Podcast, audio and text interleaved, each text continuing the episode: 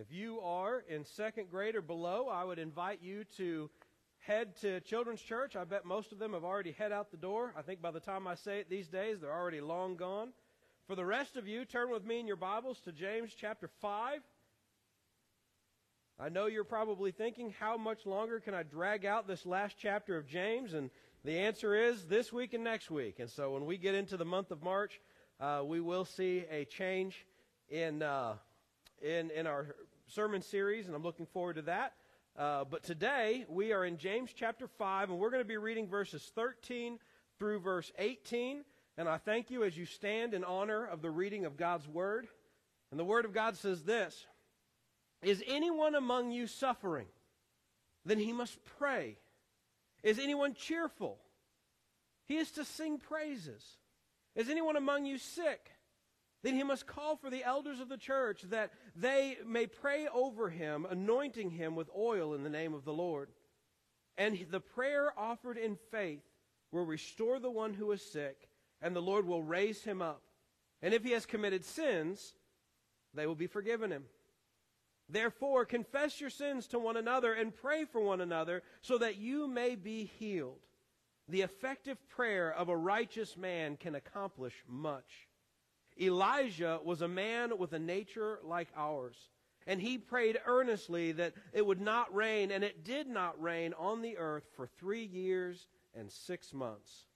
And then he prayed again, and the sky poured, or excuse me, the sky poured rain, and the earth produced its fruit.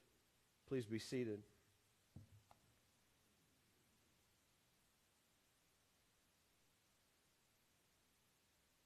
You've heard quite a bit today already about the revival things that seem to be breaking out all over Kentucky. The, the, the news uh, of the revival services that have been going on for a week and a half um, and Asbury have, have finally hit national news, and, and, and, it is really all over the place, and it's just hard not to talk about it as we talk about the things that God is doing. Now, as Joe mentioned just a little bit ago, how, how neat it is where he plans a, a, a, song and plans it days, weeks, maybe months in, in advance, and then when the day arrives that it gets here, that it relates to the things going on. Well, I don't think it's a surprise that as we have continued on in our series in the book of James, that in a time like this, that we suddenly find ourselves in a passage of scripture that deals directly with the idea of prayer.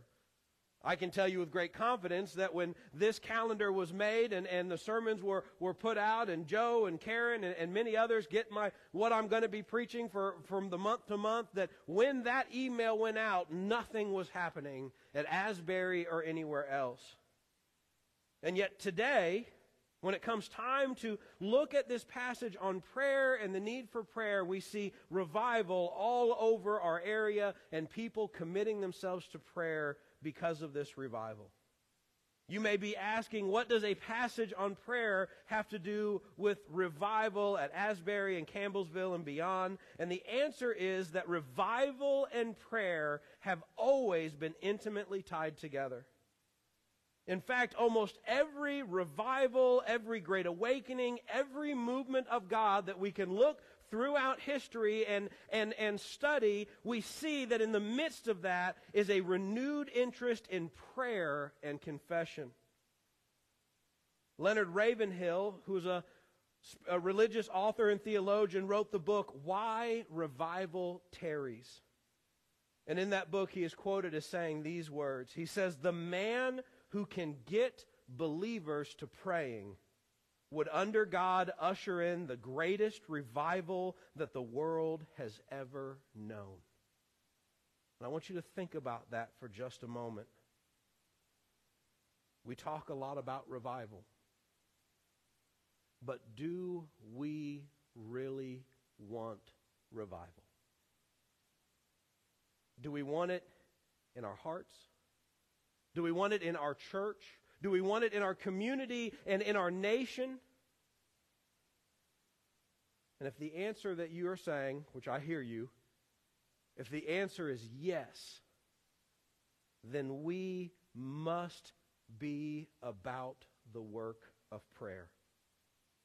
And we must heed the words of James in this passage. So let's think about what he is saying today. The, the first thing that I think James is really kind of bringing to light and communicating to us even today is that we must pray in all situations. Notice again verse 13 how it begins. He says, Is, is any of you suffering? Then he must pray. For some of us, that we look at that, and for some of us in the room, we're immediately like, Yes, I am suffering.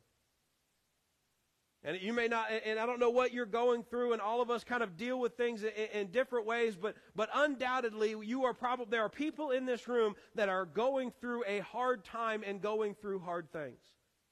It may be a physical ailment. You may be just struggling with something going on in, in your life or with your family. You may be struggling spiritually where you, you just feel that pull and that tug of God on your life, and, and you have no idea what's going on, but you just feel like you are in anguish. And James is not giving us any sort of specifics here on what he means by suffering. He just says, if you are suffering, pray. And for some of us in the room, that's like, well, no, duh. And, and, and we have prayer warriors and we have people in, in this room, I have no doubt that that is their reaction to when hard times come. And that's a good thing, by the way.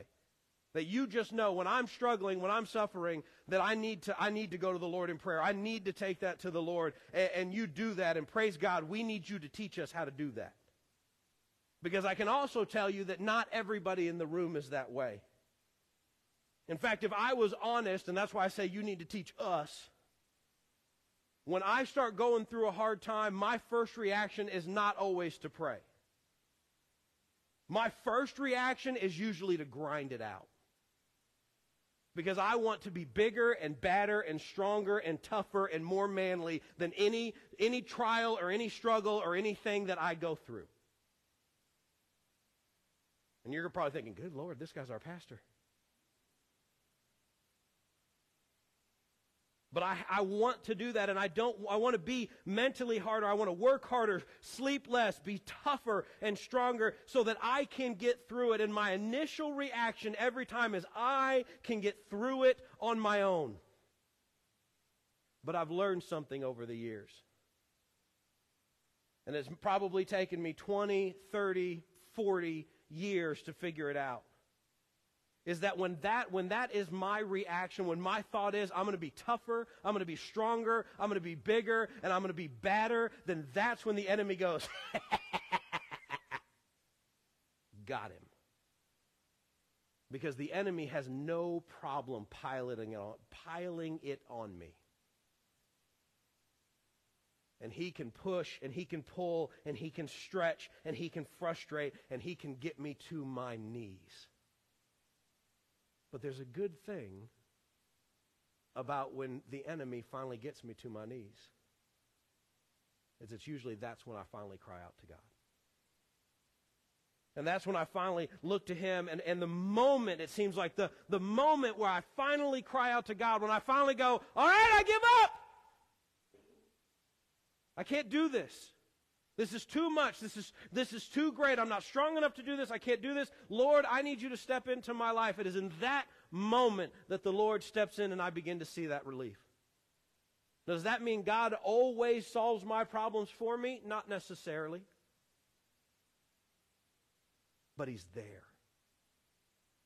And He's with me and I feel his presence and I sense what he's doing. And it's in that moment that I get reminded that God is still sovereign over all things. And even if the enemy thinks he is piling it on, God is only allowing that for the moment to draw me to him.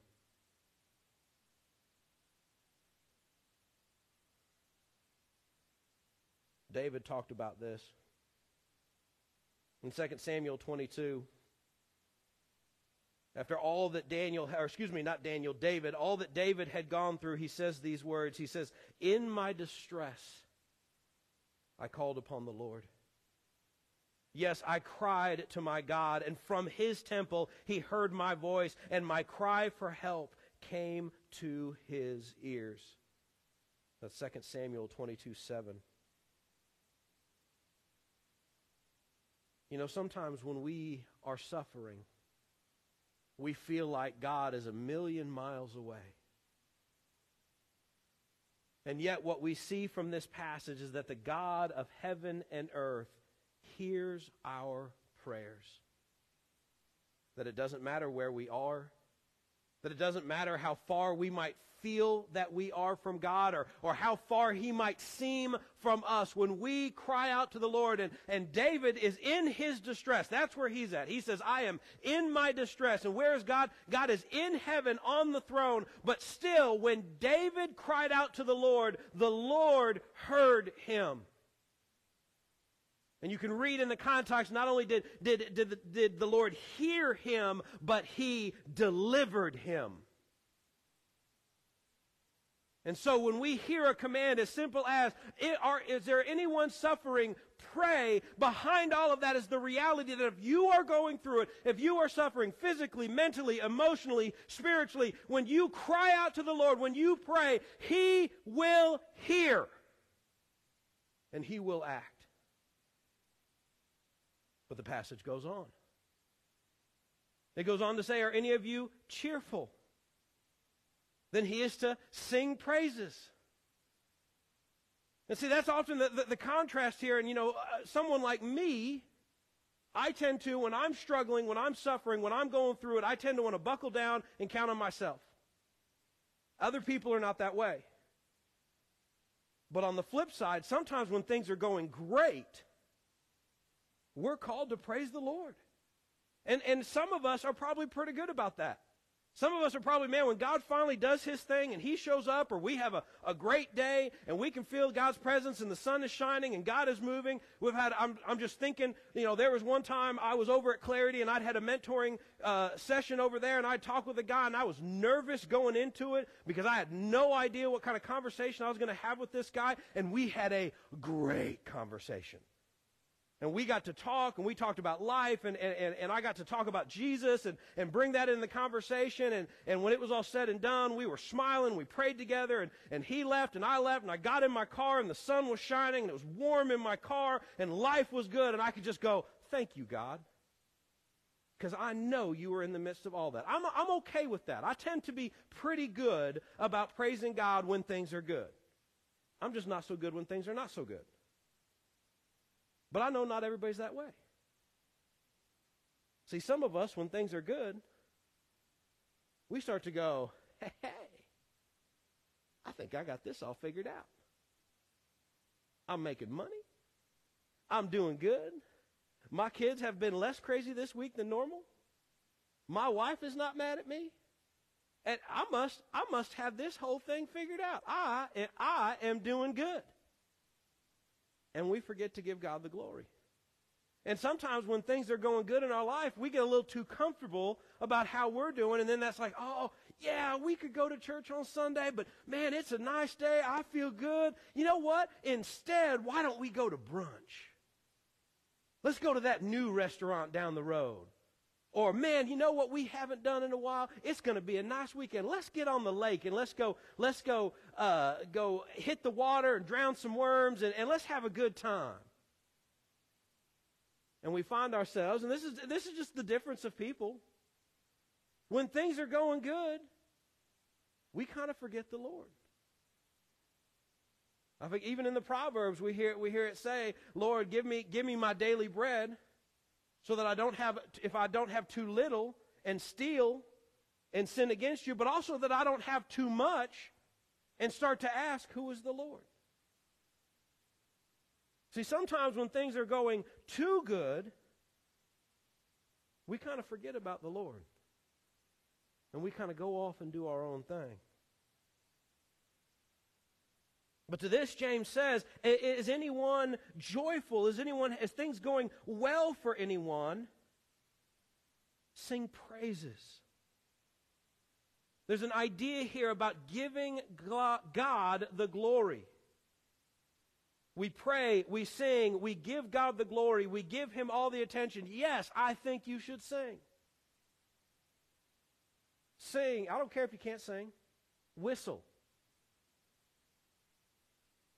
Sing, praise God, take them to them, even in prayer, however it is. But I challenge you today that as God does good things in your life, you ought to be singing and praising God for all that He is doing. I think we should be doing that about what we're hearing out of all these places and the reports from, from, from Asbury and Campbellsville.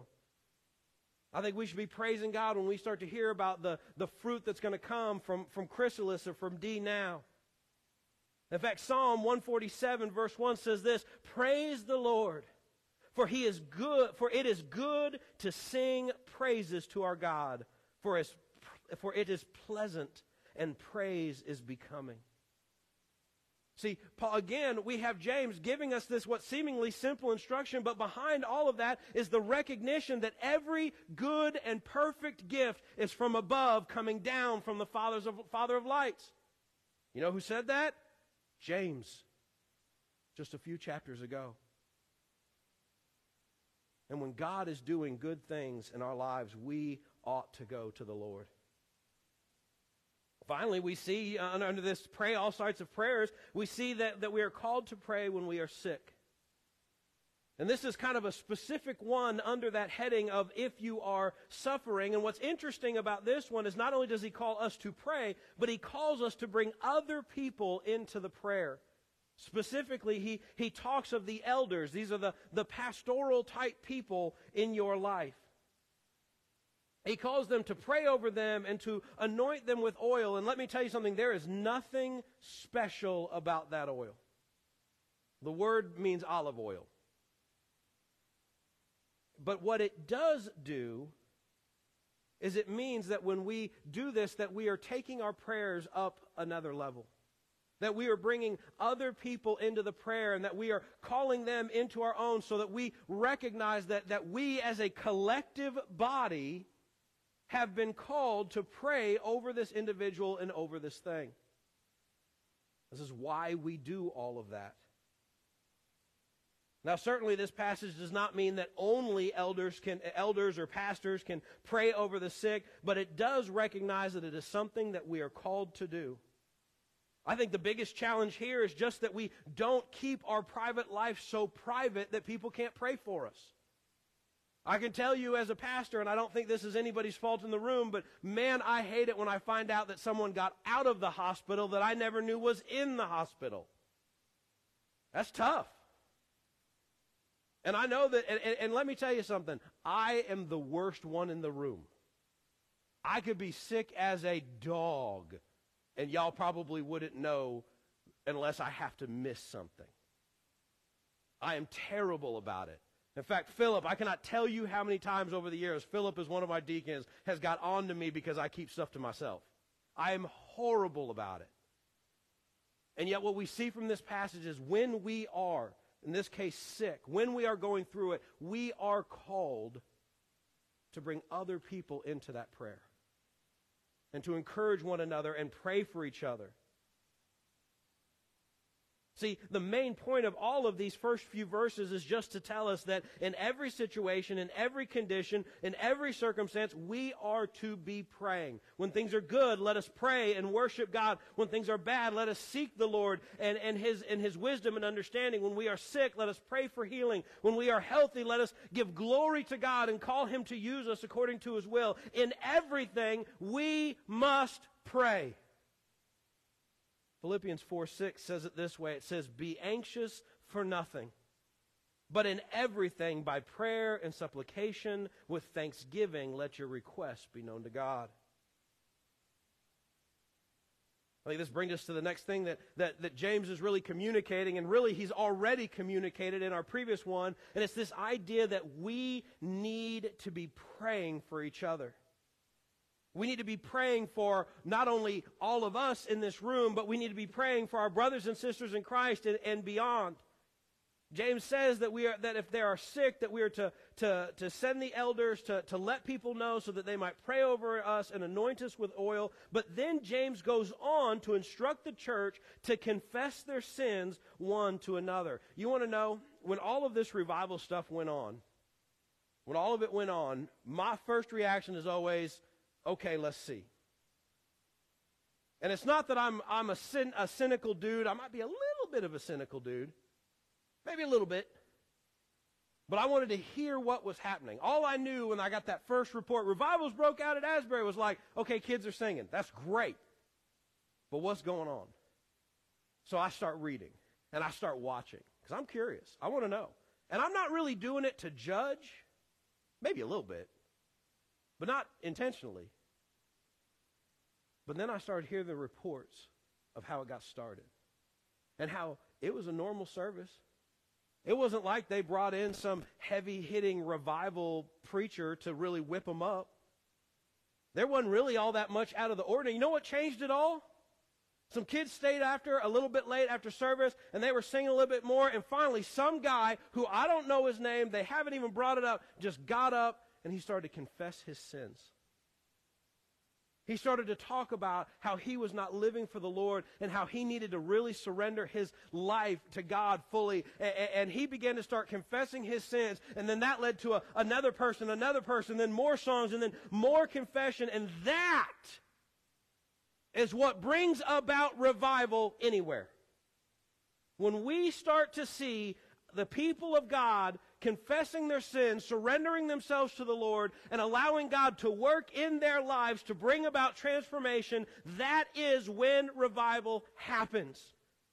And that is exactly what James is telling us to do. We got to be open about that stuff. We got to be honest about that stuff. I love it when I'm in my Sunday school class. And if you don't have a Sunday school class, get to Sunday school. You want to see transformation and revival and community and good things happen in your life? Start there. And suddenly someone will say, This is what I'm struggling, this is what I'm dealing with. And we get an opportunity to know that and, and, and share that and, and pray over that. I remember one time, several, it's been years now, a couple years ago, in the midst of COVID. We couldn't meet in the building, so we would meet outside sometimes. And we had a young adult group. And to get out of the COVID thing, the young adult group has set up a fire pit out in front of the youth room. And everybody would bring their bag chairs or take chairs from inside, and we would sit around that fire and we would do a Bible study. And let me tell you, it's hard to lead a Bible study by that one street light out there. And one day we were talking and we were, were getting into scripture and all that. And then one kid started to say, you know, I, this is something I really struggle with. And, and they began to talk about anxiety and how they really suffered with anxiety. Do you remember this? Dennis was with me. And we got to talking about anxiety, and one kid said, "This is something I struggle with, and I know that the Bible tells me to trust in the Lord, but man, I man, I struggle with this, and I've had some some real anxious moments and real some panic attacks, and I, I've been dealing with that kind of stuff." And the moment that person stopped talking, the next one said, "I know exactly what you're talking about," and they started to share, and then the next person, and I did not have to talk, me, I did not have to talk for two hours. As these people were, as these young people. I thought you were excited about them talking, but now I get it. Yeah. Uh, I thought, yeah, I'm going to get you back for that. Um, for two hours, these kids were talking about their lives and their struggles and their, their struggles to, to, to trust in the Lord. And, and when that night ended, and it ended way too late, we were, we were praying and we were just lifting those things up to God and asking God to move in the lives of all of those young people. And, and I got text message and phone calls the next day saying just how powerful that night was. Confess your sins one to another. For this is what God has called us to do. See, when we begin to do these things, we begin to see how God can transform our hearts. And when we allow those things to get out in the open, we can see how God can bring about real transformation. You've already heard it said this morning through song, but in 2 Corinthians 7:14 it says, "And if my people who are called by my name will humble themselves and seek my face and turn from their wicked ways, then I will hear from heaven and forgive their sins and heal their land. See, revival begins when people, when the people of God begin to pray together, confessing their sins one to another, lifting up the church and everyone else that they might experience God and be different because of it. Paul, writing to Timothy, said these words. He said, First of all, then, I urge you that entreaties and prayers and petitions and thanksgivings be made on behalf of all men. And he goes on to say that this I want the men in every place to pray, lifting up holy hands without, wor- without wrath or dissension. So we are called, there is no question, to pray and to pray for each other. James, believe, or excuse me, Paul, believe it or not, in this letter to Timothy, he is talking specifically about men. And he says, I want men to be praying. And men, we gather at 6 a.m. on Tuesday mornings at Bub's Cafe. Pray with us. He goes on to talk about women. Women, y'all meet at 6:30 on Thursdays right here in the fellowship hall. Pray with us. Finally, we see from this passage that we are called to pray in faith, expecting God to move. Notice that there is all kinds of expectation in this passage. Looking, you know, even specifically as we, we kind of get into all this, like verse 15, he says, And the prayer offered in faith will restore the one who is sick, and the Lord will raise him up. And if anyone has committed sins, they will be forgiven. See, James is expecting when prayers go up that healing comes down. When prayers go up that forgiveness comes down. When prayer goes up, then God comes down. And so we have to ask the question James believed this. James believed that when prayers went up, things came down. Do we? Do we really believe that our prayers matter? I, I, I, I've, I've had it burned into my head having a conversation with a young man once, and, and, and I won't get too much into this guy's theology, but he looked me dead in the eyes and he said, Does prayer really matter at all? He was kind of saying, if God's going to do what God's going to do, does prayer even matter? Do we really need to pray? Or can we just do what it do do what we think's the right thing, and, and, and it's going to be God's will regardless. I don't think you can look at James chapter 5 and really say, the, answer the question, do we really need to pray with a no? Now, I understand that God does not always answer our prayers in the way that we want Him to answer our prayers. And I know that our prayers must be in accordance with God's will and that we need to trust God's character and nature that He is doing His very best for us, even if we may not think it is our very best. But we have to ask ourselves the question do we expect God to do something with our prayers? And I think most of us if we were really honest, would have to confess that the answer is sometimes. But the scriptures say the answer is yes and amen. That God moves when we pray. And James, James talks about this, and then he goes on to give us the example, and he gives us the example of Elijah. Now, you heard me at the beginning mention a, this Leonard Ravenhill who, who wrote about revival, and he talked about Elijah too, and I loved what he said. And so I want you to think about Elijah in these contexts. He said, Therefore, the blessed and Holy Spirit could write the life of Elijah in two words He prayed. No man can do more than that for God or for man. What a powerful testimony to your life if on your headstone it said, Here lies so and so, he or she prayed. Elijah spoke to God through uh, when the, the drought came in, in 1 Kings chapter 18. And then when, when the drought was to come to an end, we read these words from 1 Kings 18. It says this it says, So Ahab, who was the king, that he went up to eat and drink. But Elijah went to the top of Mount Carmel, and he crouched down to the earth, and he put his face between his knees. He said to his servant, Go up now and look towards the sea. And so he went up and he looked, and he said, There's nothing. And he said, Go back.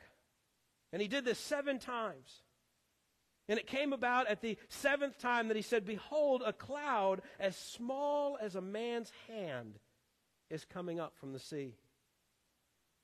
And he said, Go up and say to Ahab, Prepare your chariots and go down, so that the heavy shower does not stop you. In a little while, the sky grew black, and clouds and wind, and there was a heavy shower. And Ahab rode and went to Jezreel. When all was said and done, Elijah did not stop praying until the clouds were coming. He knew that God would hear his prayer and would answer him.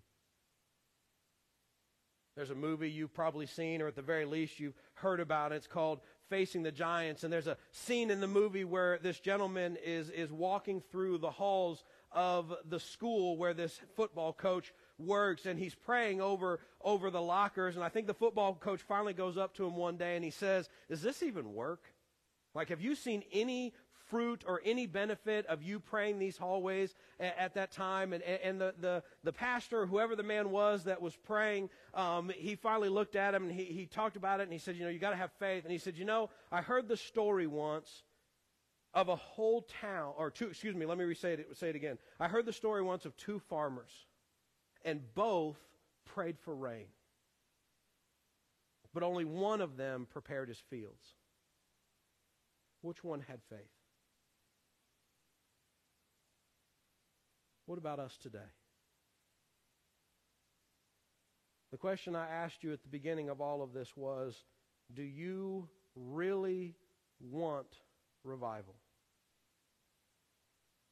Do you want it in your life? Do you want it in this church? Do you want it in our community and in our nation?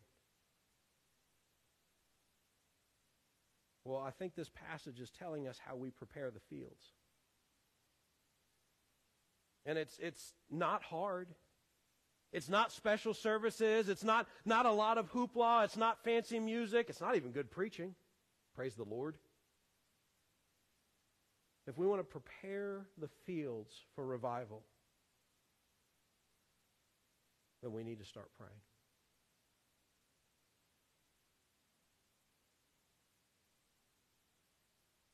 And that's my challenge to you today. Will you pray? Will you pray as a group? Will you pray individually? Will you trust in the Lord and put your faith in Him that He will accomplish His perfect work? Can I call on you today to pray, to put your trust in Jesus, and to let Him work in your life? Now, for some of you, I have no doubt that that might very well mean surrendering your life to Jesus for the first time. That you're looking at what this is saying and you're thinking about what's happening in the world around us and you're thinking, I don't maybe get it all, but I definitely want to be a part of it. And I want to ask you today are you ready to make Jesus Christ your Lord and Savior? See, we here at Tunnel Hill Baptist Church, we believe that, that, that God, that there is a God in heaven. Hopefully that's been obvious by today. And that he he created all things and he made you with a purpose and me with a purpose. But we have sinned against god. We have done our own thing. We have gone our own way. And we find ourselves in a place of brokenness and we can try a lot of things to fix our brokenness but we can't because you can't fix brokenness from brokenness. And so we believe that jesus christ came and that he is the son of god. And he lived a perfect life and he died on the cross for our sins so that we could have his righteousness and that he would pay the penalty for our sins. And he did that willingly. And he died on the cross for our sins and he rose from the grave 3 days later and the bible says that if you confess with your mouth jesus is lord and believe in your heart that god raised him from the dead that you will be saved and you know salvation is tied up with prayer just like revival is because if you would love to be forgiven of your sins and saved from the penalty of your sins, then you need to believe. And what we usually say is then you need to take that to the Lord in prayer and say, I am surrendering myself to Jesus Christ. That I am making him the Lord of my life, that I believe in everything that, that, he is and he said and he did. I believe what the Word of God says, and I want to make him the Lord of my life. And if that's you today, then as we close out our service this morning, then we want to have a conversation with you about that, and we want to help you pray to receive Christ as your Lord and Savior. Now, we're going to come up and we're going to sing one more song. And as we sing that song, we want you to sing, but more than that, I think I want you to pray. And if you want to come to the steps and pray, you're welcome to. If you want to sit in your chair and pray, you're welcome to. But I want you to pray. And I want you to pray that God would bring revival wherever it is that you think it needs to start. Does it start with you? Does it start with salvation? Does it start with your family? Or our church? Or your job? Wherever you think it needs to start, I want you to start praying earnestly for it now. And then watch and see what God will do. Let's pray together. Our gracious God and King, Lord, we stand in awe of your power and your goodness. Lord, as we look at a, a, passage like this one today, God, we, we see the call to pray. And, and, and I know that it's tempting for us to go, yeah, yeah, yeah, I need to pray. But God, you desire a conversation with us. And God, you are moving even as we speak around us, maybe as, as close as just a couple miles away, maybe as close as just a couple inches away. And God, you are doing a great thing. And Lord, I pray that you would put a burden on our hearts to pray. To pray for our lives, to pray for our families, to pray for our, our church and our community and our, our, our colleges and our county and, and our, our nation.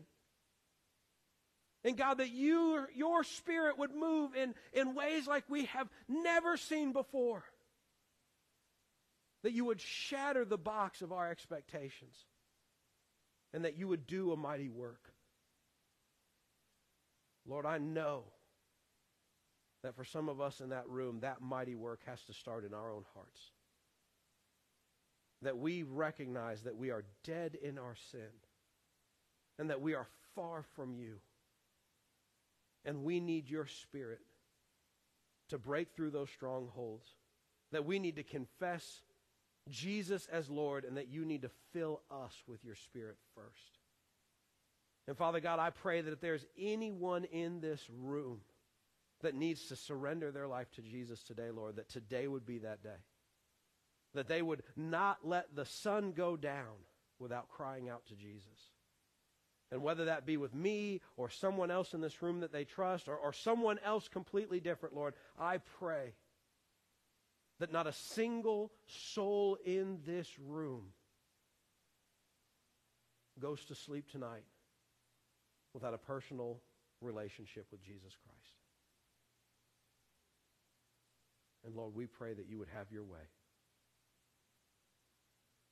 That your will be done and that your kingdom come as on earth as it is in heaven. And Lord, we ask these things in the precious name of Christ Jesus. Amen.